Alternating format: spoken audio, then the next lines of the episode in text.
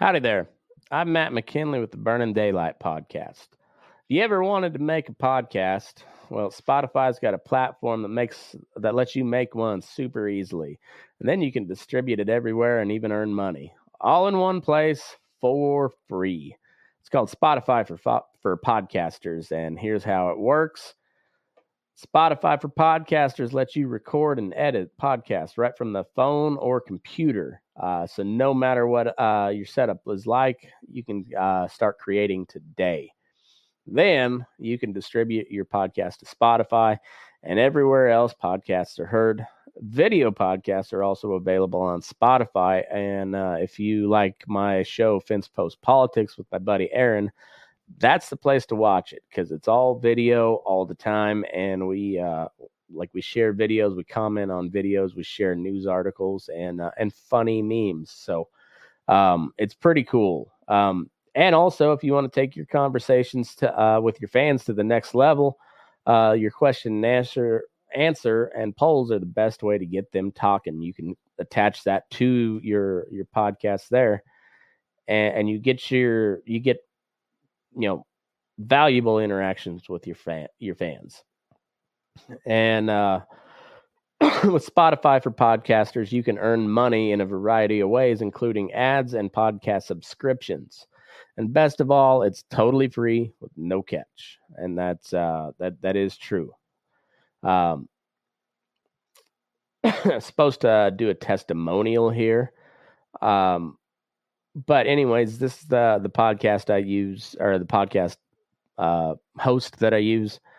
I like Spotify. They're uh, they're very good on just letting you do your thing uh, with uh, with no catch to it. Uh, there's a good reason why Joe Rogan hosts podcasts on Spotify, and, and this is uh, this is a great way to get started if you if you've ever thought about starting a podcast. This is where I would send anybody to go. Um, best thing you can do is just download the Spotify for Podcasters app, or you can go to spotify.com slash podcasters to get started. And yeah, if you've ever thought about just doing a podcast, or if you're tired of paying a monthly service that uh, doesn't seem to do much for you, Spotify Podcasters is your spot. So uh, go to spotify.com slash podcasters or download the app today. Mackenzie Johnston with Cattle News Central, bringing you your July 12th cattle industry headlines. Brought to you by 4T Ag Insurance, your go-to contractor for ag insurance. Colt Tritt, he is the owner and operator of 4T Ag. He is a one-man show. He himself ranches like the rest of us, so he understands all the risks that go along with the livestock industry. If your operation is not already enrolled in PRF insurance, now would be a great time to reach out to 4T Ag and get enrolled. And if you want to learn more about 4T Ag and everything they have to offer, head on over to their website, www.4tag.net. That is the number four, tag.net. The Austin American Statesman recently did a fact check on an article written by Representative Abigail Spanberger she is a Democrat from Virginia. This article was co-authored by Brooke Miller. Of course, he is the president of the U.S. Cattlemen's Association. And the article focused on the big four meat packers raking in record profits. To no surprise, the news source found that this article is indeed true. The big four are indeed raking in record profits despite the execs of these companies claiming that they have not partaken in price fixing. And their record profits are instead the result of unusual economic circumstances brought on by the pandemic. So a few numbers to consider. And I have went over these numbers time and time again. However, I do believe it is, an, it is important to reiterate these numbers to drive home the fact that there is indeed something off within our industry. Meat prices have risen 12.3% in the last year, according to the Bureau of Labor Statistics. That rate outstrips the 8.6% inflation rate that our country is currently experiencing, and also outpaces the 10.1% increase in overall food in overall food prices. So when we look at profits for our big four meat packers, JBS had a record net profit of $4.4 billion uh, for the 12 month period ending March 31st of this year. That's a 70% increase in the previous 12 months. Tyson had a record $4.1 billion net profit for the year ending March 31. That's a 91% increase year over year. Cargill, they are a privately held company, so they are not actually required to publicly report their financial information. However, Bloomberg reported back in August that confidential financial documents showed Cargill delivered a record $4.9 billion net income for its fiscal year ending May 31st, 2021. That is up 60% year over year. Marfrig, they reported a net profit of $820.1 million in 2021. That's a 32% increase compared to 2020. In its annual report, the company claimed this was their largest profit ever. Even with all of this data, the Packers claim an oversupply of cattle in recent years pushed meat prices down and left cattle producers with more livestock than they could sell. At the same time, they claim the pandemic caused worker disruptions at processing plants, leading to increases in the demand and in the demand and price for meat.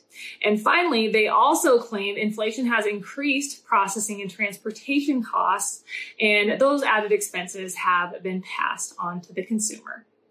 This update is also sponsored by Ag Risk Advisors. They manage your risk so you can manage your operation. With the weather being so unstable, there is no better time to look into coverage for your feed crops. The annual forage deadline is right around the corner. With their state of the art technology and second to none customer service, you can be confident that your policy is in good hands.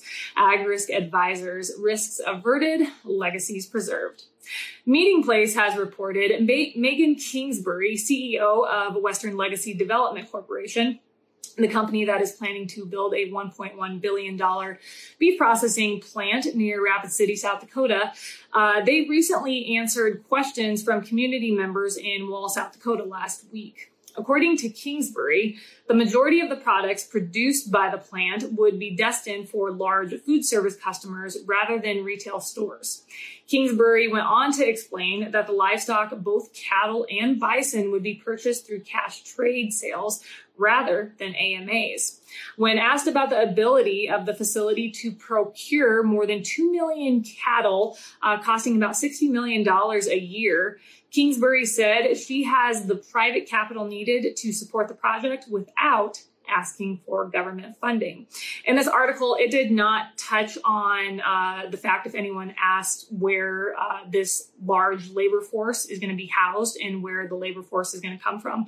That is a question that a lot of people have been asking. I believe this facility will require 24, 2,500 workers, and also um, it has also been reported that uh, housing, affordable housing in Rapid, is uh, definitely suffering from a shortage. This update is also sponsored by Circle 5 Cow School. If you're wanting to learn how to preg check your own cows or start AIing, Circle 5 Cow School is definitely the way to go. Almost every week they are hosting classes somewhere between Texas and Tennessee. If you want to check out their schedule, head on over to circle5cowschool.com. That is the number five in there. Or you can go ahead and just give them a follow on Facebook. Fox News has reported Biden's Justice Department is suing Arizona over a law that will take effect on January 1st of 2023 that would require voters to provide proof of American citizenship to cast ballots in federal elections. The DOJ's complaint claims the law violates the National Voter Registration Act of 1993 and the 1964 Civil Rights Act. Furthermore, the complaint alleges the law would throw thousands of voters off the rolls. So essentially, what the DOJ is saying here is that they believe this law is an unnecessary requirement that would make it harder for eligible voters to vote. They want people to be able to just walk in to a voting facility without any ID, without any ID, without any proof that they're actually an American citizen and be able to vote. Keep in mind, the DOJ is coming out against this law at a time when our country is experiencing a horrific border crisis. Immigration arrests along the US Mexico border rose in May to the highest levels ever recorded. The Border Patrol made a whopping 239,416 arrests along the border uh, back in May. Almost 100,000 of those illegals were then released into our country. And keep in mind, these numbers are just what the Border Patrol has recorded, what they have caught at the border. There are thousands upon thousands of illegals entering our country every day because our administration has basically just opened up the gates and said, come on in. And then when Arizona, when they want to make sure that we have uh, honest, straightforward elections that do require you to prove who you are, to require you to prove you are an American citizen, the Biden administration, they don't want that. They want people to just be able to walk in and vote. Just another ridiculous move by, by our administration. That is all I have for you guys this morning. You guys have yourself a wonderful day. I'll catch you later.